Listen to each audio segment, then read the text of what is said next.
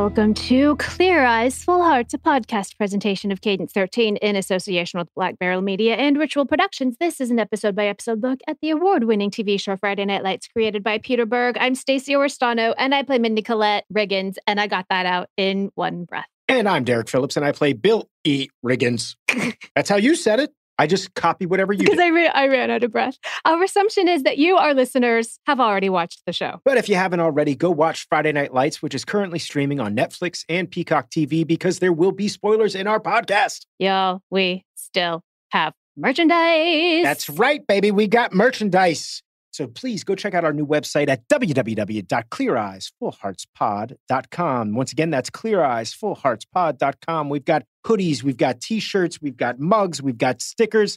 Get something nice for mom for Mother's Day. Every few weeks, we'll do an audience participation episode just to answer your questions. So email us burning, burning FNL questions at Clear Eyes Full Hearts Pod at gmail.com. Today, we're talking about season one, episode 16, Black Eyes and Broken Hearts. It was written by Patrick Massett and John Zinman and directed by Jeffrey Reiner. Our NBC synopsis goes a little something like this. Racial tensions are at an all time high as the black players on the Dillon Panthers refuse to play unless Coach Mac McGill is fired for his comments. And this is a big episode for most of our main characters. So let's get into the highlights.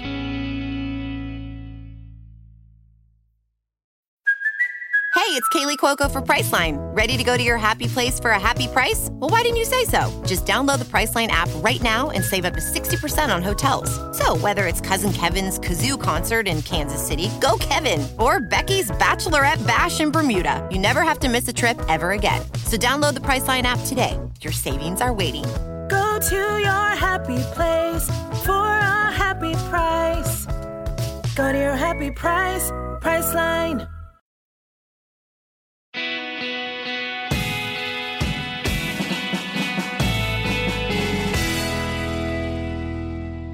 So, Stacey, we spoke early on in this podcast about FNL having a tough time in the ratings, and FNL at this point was still struggling. But because of critical acclaim, the show was officially picked up for what we call the back nine. As we've discussed before, when a television show is picked up by the network, in this case NBC, they agree to a certain amount of episodes. NBC originally ordered 13 episodes of Friday Night Lights. And as I said before, because of the critical acclaim, they agreed to order nine more episodes, giving us a full 22 episodes in this first season, which is what all of us know as of the first season of Friday Night Lights. But we were still on very, very thin ice at this point in time in the show and at this specific point in the season. And any kind of major problems at this point would very likely cause NBC to pull the plug on the show. A lot of people don't actually know this, but FNL was almost canceled midway through, and midway through meaning episode 15. And that was due to a local strike that happened. It's part of the reason the storyline with the Riggins boys and their father kind of seems a little bit disjointed because multiple scenes were actually cut from episode 15, which we talked about last week, in episode 16 as a result of the cuts in episode 15. And I'm going to be talking about a lot of that in, in far more detail next week when we have our special guest, Brett Cullen,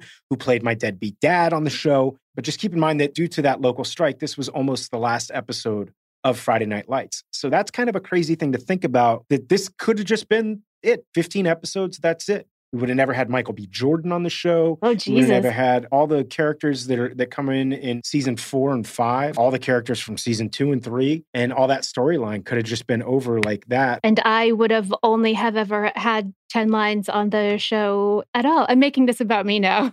No, but I think about that regularly. I mean, how close to this show being over with, it- it's kind of crazy. I do feel when I hear you and Brett and other people tell stories like that, I feel so just like a little bit naive because I was such a, a weird in and out kind of day player guest star. And I just didn't, I lived in like a little la la world with rainbows and bubbles. And I was like, we're going to do this show forever because I had no idea. I mean, I was actually here for for when this happened, but I didn't know that we were on the cusp of actually having the show canceled until probably a couple weeks, maybe even a month or so afterwards, when I talked to uh, Nan Bernstein about it, who was our line producer on the show, and she let me know that that episode in particular, episode 15, we were really on the cusp of of potentially being done. But as I said, we're going to talk about all that stuff, the the strike that happened in in a little bit more detail. Okay, straight off the bat, here's my thoughts. So, this is the genius plan that coach and everyone comes up with. They're just going to pull up JV players and put them on the Dillon Panthers right before state. There's nothing else they want to try. They don't want to try a team dinner, a symposium, maybe some sensitivity training. It's like, nope, bring up those worst players onto this team. I mean, Tammy did try the sensitivity training thing, and that didn't necessarily work out well. But this always makes me laugh because my freshman year in high school, I was on a, our JV football team, went undefeated. And as kind of a reward, they mm-hmm. brought up some of the ninth grade kids to the varsity for like What? the last three games. Yeah, for like the last three games of the season, we were bumped up to varsity. But you're just little babies. Yeah, I, I was tiny, Stacey. I got out there and I was finally getting hit for the first time by varsity athletes. And I mean, I'm telling you, it was a completely and totally different world. As a ninth grader, you've kind of barely just gotten through puberty. You know what I mean? I think I was I was such a late bloomer. I don't think I'd even started puberty at this point in time. So I'm getting hit by basically grown ass men. And I remember thinking, wow, I don't know if I want to play football if this is what it feels like going forward. But yeah, so watching those kids out on the football field, it makes me laugh. I feel you because I went to volleyball camp in Connecticut and you had to be going into high school. So I think it was ninth grade and up, but we lied and said that I was, but I was actually sixth grade going into seventh grade. But I've been 5'10 my entire life. So I got away with it. But there was part of it too, because like I was playing some like varsity volleyball guys and I was like, they're, they're so mean. I don't know if Yeah. I could do this, but it made me a way better player. Sorry, camp that we lied to. I'm glad that I stuck it out because there's that part of me. I don't know where I would be in my life right now as an actor or as a human if if I'd have given up playing football at that age. But I remember thinking these guys are way better than me, and like I have no business being on this field. It taught me a lot of life lessons about just kind of very simply getting knocked down and getting back up again. But one of my favorite moments in this, not favorite moment necessarily, but Coach Crowley, who's the coach that we see pulling all the names off the board, he's pulling all the mm. black players' names off the magnetic mm. depth chart board. Coach Crowley, guy's name is actually Tim Crowley. And Tim Crowley was the equipment manager behind the scenes on Friday Night Lights. So he was the guy giving everyone all their pads and all their helmets and everything else every week. Crowley in real life was an NCAA football referee. And his advice on Friday Night Lights behind the scenes was indispensable for everyone who played a coach on the show, including Kyle Chandler. He essentially was the technical advisor behind the scenes for all the football scenes. His help was, as I said, indispensable, especially when I came on board as a coach. I'd be sitting there in the middle of a scene and be like, hey, uh, what do you think my guy would yell? And it's something like this. Like, what's a line that my guy could say? Because I played football, but I don't know football backwards and forwards the way that Coach Crowley knows football backwards and forwards. As I said, the guy's an official, he's a referee. So he would have me yelling in like plays like, I write 25 mm. dive on two, you know, that kind of stuff. Although Billy was a, a defensive guy. So he would have me yelling out defensive plays to players. But I just love when he kind of gets a couple of lines in here to, to, to be an actor. It's always fun to see that. One of the characters' names that they pull off the board, his last name is Biggums. So I would like to say that on this team there is Riggins and Biggums, and I would think that there was some comedy in there that we never got to see. Yeah, I didn't know there was a Bigums. Biggums. Okay, Derek, I stopped it and I paused it to get the check mark at exactly three minutes and one second into this show. Tim Riggins yells, "Get your head out of your ass!" And I, I want to say, "Sup NBC." Yeah, sup what's up, NBC? How come I wasn't allowed to say it, but you let my brother say it? It's only for series regulars. They can Maybe it's only for series regulars. Maybe it's there are times where it slides by the censors, and it's Yeah. possible that it did. Because if you listen for it, you can hear it, but it's not extremely. You kind of have to listen for it. Yeah, it's a throwaway for sure. yeah, it's a throwaway, but it's definitely in. I mean, it's written up there in the uh, closed captioning. So, I mean, you? Do you watch it with closed captioning? I do sometimes. Well, especially as I get older, there's a lot of things I watch with closed captioning, mm-hmm. but it helps me, especially when we're doing a rewatch on this show, to Yeah. make sure that I'm getting names right and everything else. God, that's actually really smart. Also, I do love that he doesn't have any lines yet, but we finally said his name and we get to see Coach Spivey, who's played by our friend Aaron Spivey, becoming a bigger character. And it's just right now so far only with looks. He's got those those FNL looks and moments, things happening during the team, but he'll he'll become a bigger part later on. But shout out Coach Spivey. He's another guy behind the scenes that was a huge help to me when I became a football coach on the show. Jumping back in, I'm going to be honest with you. I've, I've been singing Julie's praises all throughout this show. I hate this scene with Julie. This scene where Mhm. she comes home and she's being a little smart aleck with her parents. Not a big fan. And I think I'm officially old because I sat there watching the scene thinking, you better watch your tone, young lady. There is that. I call it the teenager tone. And it's a tone that especially teenage girls tend to have when they're talking to their parents and their moms. But it's why I'm going to be totally honest with you. Teenagers terrify me I'm right there with you. completely. And Aimee does a real, real good job with that just over all of you guys. I'm over you parents. Yeah, when you said teenagers mm. terrify you, I mean, to this day, I still have nightmares from doing like high school matinees back when I was doing theater on a regular basis. They're the worst. They're the most honest audience on the planet. But I remember doing a production of The Winter's Tale years ago, and we're in the middle of a scene, and one of the actors in the show was kind of going up on his lines, and he didn't know his stuff all that well. And the kids just started going, You suck. Yep. in the middle of the show. And this actor got pissed off and then screamed out, shut the F up to the high school matinee. And I'm sitting there on stage like, oh my gosh, get me out of here. But the, they're brutal, man. They're honest. While we were on break from Friday Night Lights, I was doing a production of The Spitfire Girl, a musical, and we did a Q&A afterwards with our high school audience. And like very earnestly, one of the teens asked, so do do any of you guys ever want to be like real actors? And David, one of the leads, goes, I'm sorry, what do you mean? And she was like, you know, like real actors, like on TV. And he was like, well, this one over here is on Friday Night Lights, and the rest of us bust star butts doing eight shows a week on Broadway. So I don't know what you mean by real actor. And I was like, oh, I think it'll calm down. It's going to be okay. Teenagers are terrifying. I will say this about the high school matinees back in the day, though. If you were in a good show and you could win them over, I don't care about any critic for the New York Times or anywhere else. If I could get a bunch of high school kids who didn't want to go see a play liking it by the end, I felt Yeah. like I had succeeded. They did a good job of that with Hamilton when they brought in for free just a bunch of high school Yeah. kids learning history in a way that they never had before. So it does work, and some teenagers are awesome. I'm just putting that disclaimer out Shakespeare used to call that audience the witch one. If you could get the witch one on your side, play to the witch one and not the plebeians. But I, I kind of always think of like the high school matinee. I don't know if Shakespeare ever had to do high school matinees back in the day. Maybe that's who he meant by the witch one. That's the group you want to hmm. impress. Interesting. Yeah.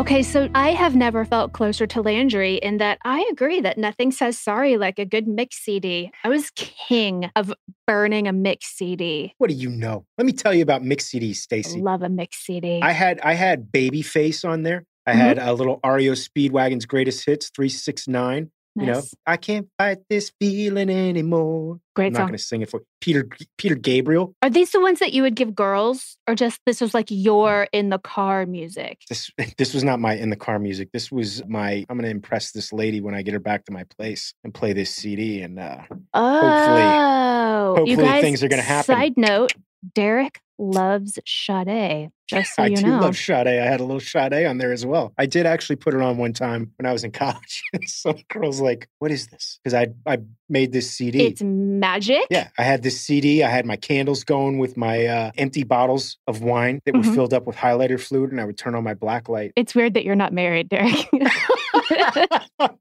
I thought it was pretty sexy stuff back in the day, Stace. okay, I truly, I truly have to say, Tim Riggins in a position of authority is growing on me. We saw him coach the Powerpuff Power, the Power Girls, the Powerpuff I Girls. I couldn't do. I couldn't say it last week. It's all good. Powder puff. And now I like him with these JV players in another world. If he honed that energy in a little bit, I think he'd be a really good coach. I love it. Yeah, he's sitting there in the in the lunch line with the one kid, and he's asking him where this kid's supposed to be on a certain play, and the Mhm. kid kind of stutters for a bit, and Kitsch goes, "Too late. Play's over. You waited too long to make a decision. Now we lost the game because of you. We're not going to state, and the whole town of Dillon hates you. You're never going to get laid your entire life. Fact. I love that the writers are finally giving Kitsch, as I said, this material because he really is comedically. I mean, He's got just innate comic timing. he's got those comic chops, baby, and I just love that scene. It just makes me laugh every time. And apparently, none of them get to eat lunch either. So there you go. right. Yeah, he, he prevents them from having any food. Then we cut right into this uh, coach and Mac scene. It gets intense. Coach has just had a, a meeting with all of his other assistant coaches, and Mac wasn't invited to the meeting. And coach basically puts it all out there and says, Look, man, there's a good chance that you're going to wind up getting the boot because of your comments. Maybe it hadn't sunk into Mac the weight of his words yet, or, or the the repercussions of them until that moment. Because things start to change a little bit from this moment on. Yeah, he's not recognizing the severity of what he said. And then the Booster Club and Buddy say to Coach that Mac has to go, which Mac and Buddy have been besties forever. So it speaks to me like the true heart of Dillon that nothing is more important than football, not even decades of friendship. Yeah, and let's be clear here. The Booster Club and Buddy aren't wanting Mac to go because of his comments as much as it is. They want him gone because of the strife that the comments have created. Yeah, we need Smashback. Yeah, we need Smashback. Now we cut over to a scene that's got a little bit more levity to it. And we're at this little shop in town, and Matt's trying to find a gift to buy Julie to basically apologize for being in the in the jacuzzi with a bunch of rally girls. And the woman in this store is awesome. I love I love her in the scene. But this is one of those Friday Night Lights moments. I, I, think we've talked about it before, where Jeffrey Reiner would just grab whoever the actual shop owner was, and rather than hiring an actor to come in and play a shop owner, he'd be like, "Just give me the shop owner." And this was the actual owner of this shop, and he just had her play the scene. As we've said before on this show, it kind of adds to that authenticity. It just feels real. Sometimes he'd grab somebody and be like, hey, just come in here and play the shop owner, and they'd freeze up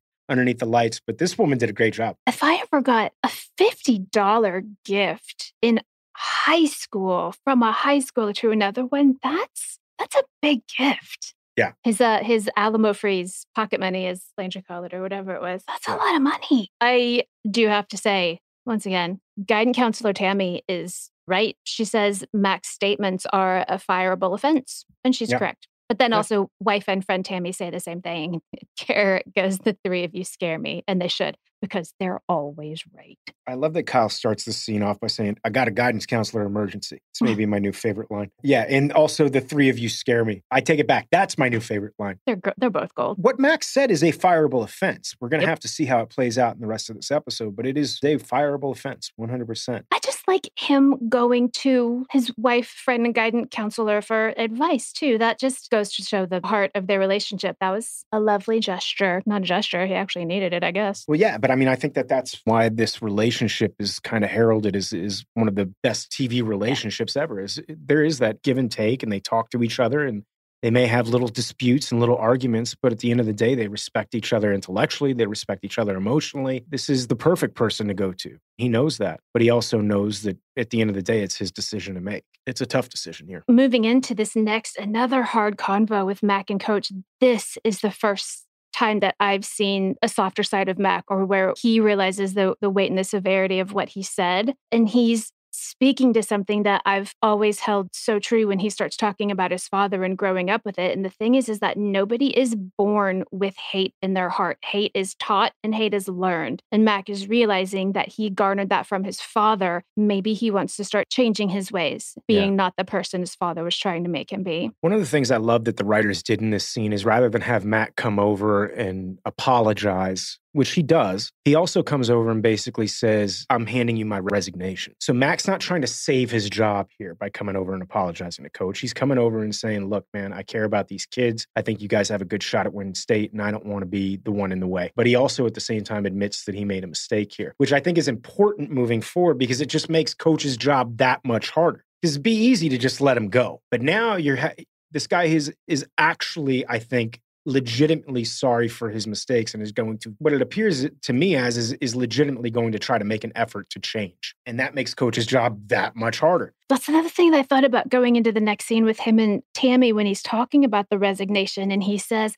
I know what's easy and I know what's right. And it's like the world puts their problems on this man's shoulders. And never once have I seen Eric Taylor go, eh, not my problem. I can't deal with that. He like takes everything on. That's why I think Friday Night Lights still stands the test of time is that 15 years later, we're still asking the question when somebody does something like what Mac McGill does, what is the correct response? Is Yeah. it canceling that person? Is it firing that person? Is it making sure that person is never allowed to work again? Or is it the fact that the person is legitimately sorry for what they did? And do we allow them back in as, as a society? And I don't know the answer to that, but I think that that's one of the wonderful things about Friday Night Lights is that it's asking those questions 15 years ago. God, that's true. But anyway, yeah, just another really powerful scene, well acted by Blue Deckert and, and Kyle Chandler. Tyra wants to take Julie to a movie, but first they need to come apparently grab cash that I owe her, which I highly doubt. And Tyra says she needs to go to the Women's Low Self Esteem Palace. Just really, Tyra. But then we get to what I'm going to call the best part of this whole episode. I say 11 words. I say 11 words in this whole episode. Really they could turn the whole turn the whole show around. What are your 11 words? Do you remember? I don't know, something about I told you about not I told you about not bringing your friends back here or something. Something. It's so much more powerful than the Mac McGill storyline is me coming in and having 11 words. But the hair looked good in these Nope. scenes. I thought the hair looked great. Oh, Here's the thing about the hair. And I had forgotten about this, but looking back, I used to look around at the other the other girls who were playing the other dancers, and I was like, their hair's so pretty and it's so natural and it's so just like curled and down and flowy, and you could flip it around. But in the hair and makeup trailer, they jacked my hair up to Jesus. They would tease it and they would hairspray it and they would make it really big and really Texas, and I hated it.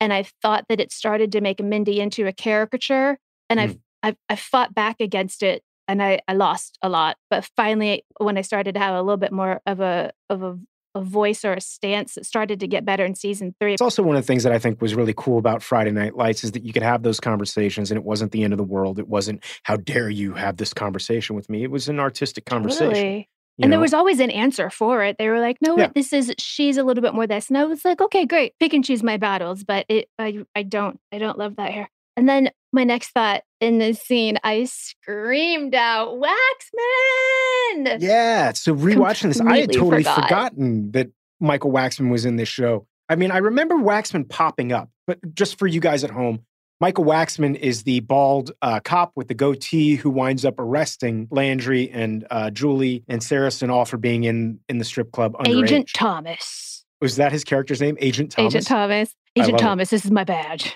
That's great.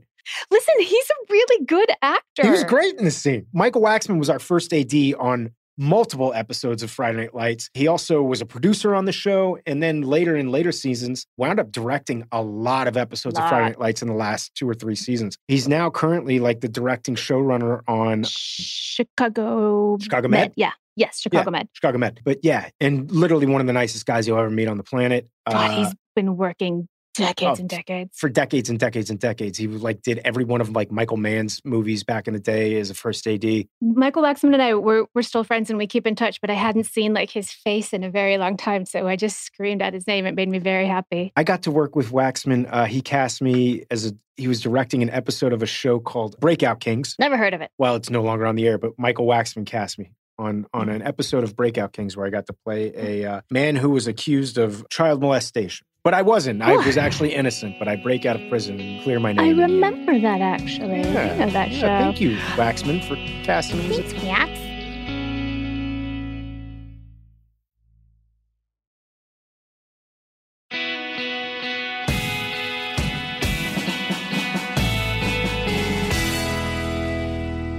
So all of the kids, the kiddos, go into a holding cell. It was so strange to see the guys backstage at a strip club too. Like we take a lot of allowances on this show. The four of them are in a holding cell. All of them get taken home by their parents, but they keep Aimee or Julie inside. And then finally, Coach and Tammy get them home from the holding cell and listen. When they get home, she tells them about Mindy and why they were at the landing strip. And I'm just going to say, this whole episode had a lot of dogging on on strip clubs in general and strippers in general. And I was not a fan. I'm just going to go ahead and say this. I love this episode. I love our show. This really kind of stuck in my gut a little bit. I have quite a few people that I love that have at one point or another danced in their lives, and they are hardworking women making an honest wage to feed their families and feel like there was a lot of judgment placed on on that as a profession and while i get where they're coming from it's something about it really hit me in an ugly way You had to play a stripper at some point in time in your life, or an exotic dancer. I apologize. You played an exotic dancer, and so because of but because of that experience, I think it probably changed the way you thought about it. if i told you the number of exotic dancer strippers i have played in my life it would blow your mind we'll get into that later But I mean, do you think that part of the reason that you're sensitive to that is because of the fact that you've had the opportunity to play these characters? yes and because i know so many of them now you can't just play Mindy as a two dimensional person, and you didn't. And it's part of the reason why I think we love Mindy. So we've gotten into like the game part of the of the actual show right now. I mean, this is a pretty heated little match here. And I'm going to be honest, this team is dirtier than Arnett Mead, Stacey Oristano. They're mean and big. They're mean, they're big, and uh, these guys. There's a lot of what we would call home cooking And that's when the officials in this game are making some really terrible calls. You might start to question whether or not they might have been paid off by the uh, Dunston Valley Cardinals. Smash is getting face masked on plays. There's late hits. There's all kinds of stuff going on. But then the like the worst part of it, Smash winds up scoring a touchdown later in the game, late in the third quarter. And like literally like five seconds after the play, one of the Dunston Valley Cardinal linebackers knocks Smash on his ass, late hit. And then when Smash gets up, he calls him a tar baby. And like Smash and Riggins have been at each other's throats for like the past two episodes. They've been disagreeing with each other. But I love this moment right now because Riggins sees it and he hears it and he comes sprinting from across the field and knocks this other kid on his ass, which leads to like this bench clearing brawl between both teams. All hell breaks loose. The officials get in, they break the fight up, blah, blah, blah, blah, blah. The two coaches come together. They're meeting underneath the stadium. The heads of UIL, which is the Texas Athletic Commission, essentially decides this game's over. Usually you would play four quarters, three quarters. but because they're three quarters of the way in, it's going to be all hell on that field. I think fans are going to get involved. It gets really, really nasty. oh, it would get dark. So the officials decide to call the game, which means that Dillon winds up winning the game. I've played some games that got heated, maybe not as heated as this, but when we were leaving the locker room, the coach would say, Hey, all you guys keep your helmets on. Don't take your pads off. keep your helmets on because, God forbid, people are going to be throwing stuff Oh at my you. So keep your helmets on as they go back to the bus. And if you notice, all the Dillon players have their helmets on. And this crowd is throwing crap at them, blah, blah, blah. It gets nasty. I like that the show shows this, but it's awful Oh, when yeah. this kind of stuff happens, especially when these are kids. So all the players line up, they get back on the bus, they got their helmets on and stay in their pads. And what happens next is they, they get out of town, they're driving. I don't know how, how far down the road they get, but all of a sudden this, this cop car pulls up and it pulls the whole entire team bus over. It's nuts because uh, cell phones nowadays would be out Can you imagine every single one of them would be recording it? 100%. Is that something they could do? If it really had happened that way, could a player be One hundred arrested? percent. It happens all the time where players get arrested for assault. Yeah. Now it doesn't necessarily Oh, happen like on the field? One hundred percent. One hundred percent. Players have gotten arrested. I for did not know this. Sometimes, like I can't think of an instance where it's happened. um, Well, that's not true. I remember seeing something recently where there was a kid in Florida who tackled and started punching a referee, Oh, and they they arrested the kid on site. This, though, obviously, you're in hostile territory. You're in another city. Yeah, and they said smash through the first punch, and he didn't even throw a punch. It was Riggins. It's home cooking. There is a video that I saw today, and I didn't think about it till now, so I don't remember, but I think it was Alabama. So they had they played a basketball game, and the coach got really mad at the ref, threw all of the team chairs, like some into the stands and all over, and dumped all the trash cans over. And after the game, everybody leaves, but one player stayed behind and picked up all of the trash in the trash cans and put the chairs back to where they were mm-hmm. supposed to be. And it was just like kudos to that young man for realizing like what his coach Yeah. had done. It was just like a really moving moment, and the crowd was like started to help him and stuff. It was really sweet. I haven't seen that. That's I'll have to look for that video. But yeah, I mean that that stuff does happen. It's the ugly side of high school athletics. But yeah, so th- I mean, Stacey, we used to play football games down at this place. There was football in the Keys, believe it or not, like in Coral Shores or in Marathon. And there were a couple games where I mean, the local fans. I think, especially that that this stuff happens in Texas too. It's these smaller towns where there's not a lot going on on Friday night. Everyone's been drinking all day and emotions get out of control. And that's what happens in this situation. But even the cops getting involved in this, this is where it gets shady. There's a nice little arc, I thought, for Mac McGill here because he gets off the bus and he goes to talk to these cops. These cops are like, We want to pull Smash off because Smash threw a punch, which, as you and I just discussed, that's not true. Smash did not throw the Mhm. first punch. Mac McGill says, You're not getting on this bus without a warrant. It's Mhm. kind of his opportunity to to make amends for his past actions. And so, yeah, he prevents these cops from coming on the bus. And in the end, I think he and Smash have kind of come to at least some kind of understanding where they can move forward. I like this moment with Mac. I don't love him saying they made a mistake just Mhm. like I did. Those cops weren't making a mistake. We know exactly what they were doing. But also, I hope, and again, because I, I don't know, I hope this is the start for Mac because this can't be the end of it. He needs to show the rest of those players through his actions moving forwards that this is who he is because, like, this mm-hmm. isn't enough. But it's a great moment. I agree with you on that. I don't know that we as an audience get to see if that ever happens for Mac. I don't think moving forward there's any other kind of stuff with Mac regarding any kind of racial tensions or anything like that. But It yeah, it's a good moment. moment. But I agree with you. That's not going to cut it, Mac. You need a little bit more than that, but it's a start. I think it's a start. Mhm. So the episode ends at least on, well, the episode actually ends on a good note. Julie and Matt get together, and Julie is officially forgiven Matt, especially after Matt buys his $50 get out of jail free necklace. And uh, he asks her to officially be his girlfriend. We be my be my girlfriend. girlfriend? She says yes. And for tonight, Stacey, just for tonight, everything is all right in Dillon. That was so deep, and I was gonna let it just linger there and sit, but I wanted to tell you how good that was. Thank you, Stacey. Guys, that is actually it for episode 16. Join us next time for our fourth bonus episode where we'll answer all your FNL questions. So until then, clear eyes. Full hearts can't Can't lose. lose.